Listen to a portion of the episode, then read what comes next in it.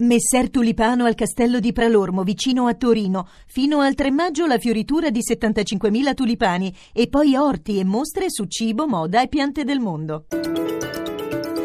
Radio 1 News Economy.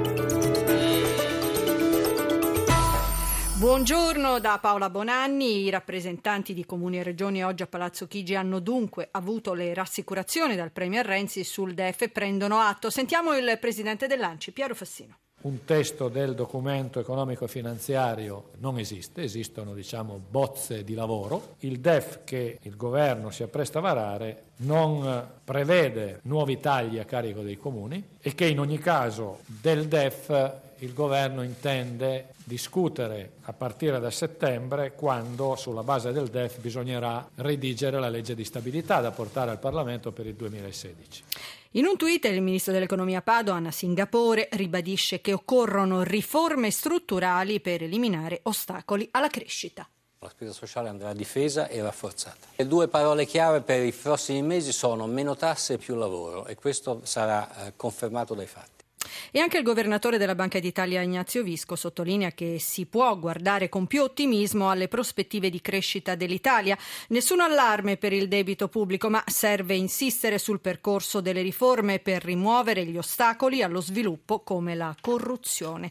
E Padoan, sempre a Singapore, ha detto che la quota in Eni resterà in mano pubbliche per ora e ha poi confermato che Poste è pronta ad andare sul mercato entro fine anno. Oggi i mercati guardano ai conti delle società quotate ai dati macro in calendario, tra cui la bilancia commerciale e la produzione industriale tedesca, a febbraio cresciuta dello 0,2%.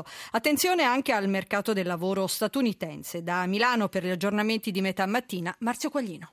Le borse europee recuperano le perdite di ieri. Il rispetto del pagamento da parte della Grecia al Fondo Monetario Internazionale rasserena i mercati, che registrano anche le divisioni all'interno della Federal Reserve, la banca centrale statunitense, sulla tempistica del rialzo dei tassi.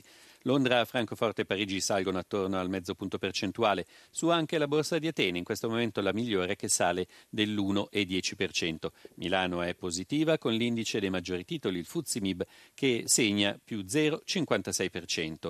Sul listino di Piazza Affari continua la corsa anche oggi del lusso, Salvatore Ferragamo, Moncler e Toz salgono tra il 2 e il 3%, bene anche Mediaset più 2,90 sul possibile interesse dei francesi di Vivendi. Sul mercato dei titoli di Stato stabile stabile lo spread con i Bund tedeschi a 106 punti base con il rendimento del BTP decennale all'1,23%. Continua a scendere sul valutario l'euro nei confronti del dollaro con il cambio che ora vale 1,0745.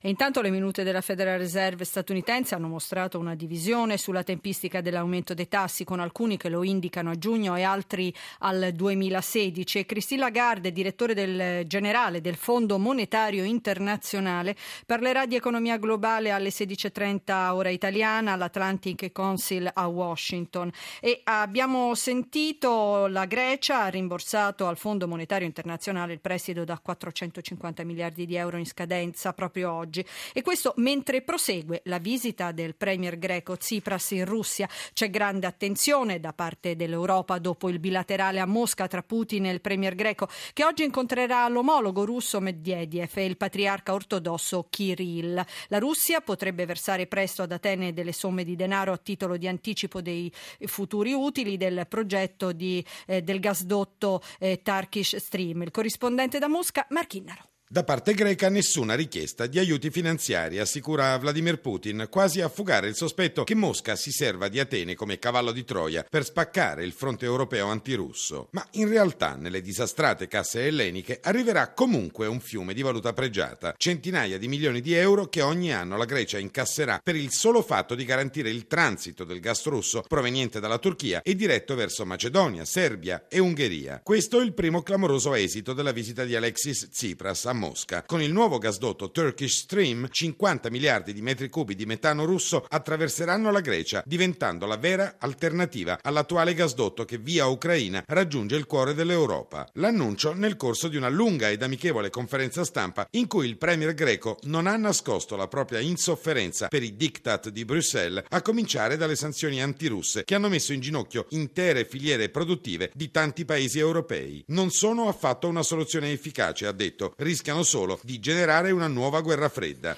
E News Economy a cura di Roberto Pippan torna nel pomeriggio alle 18.02. Da Paola Bonanni buon proseguimento di ascolto sempre con i programmi di Radio 1.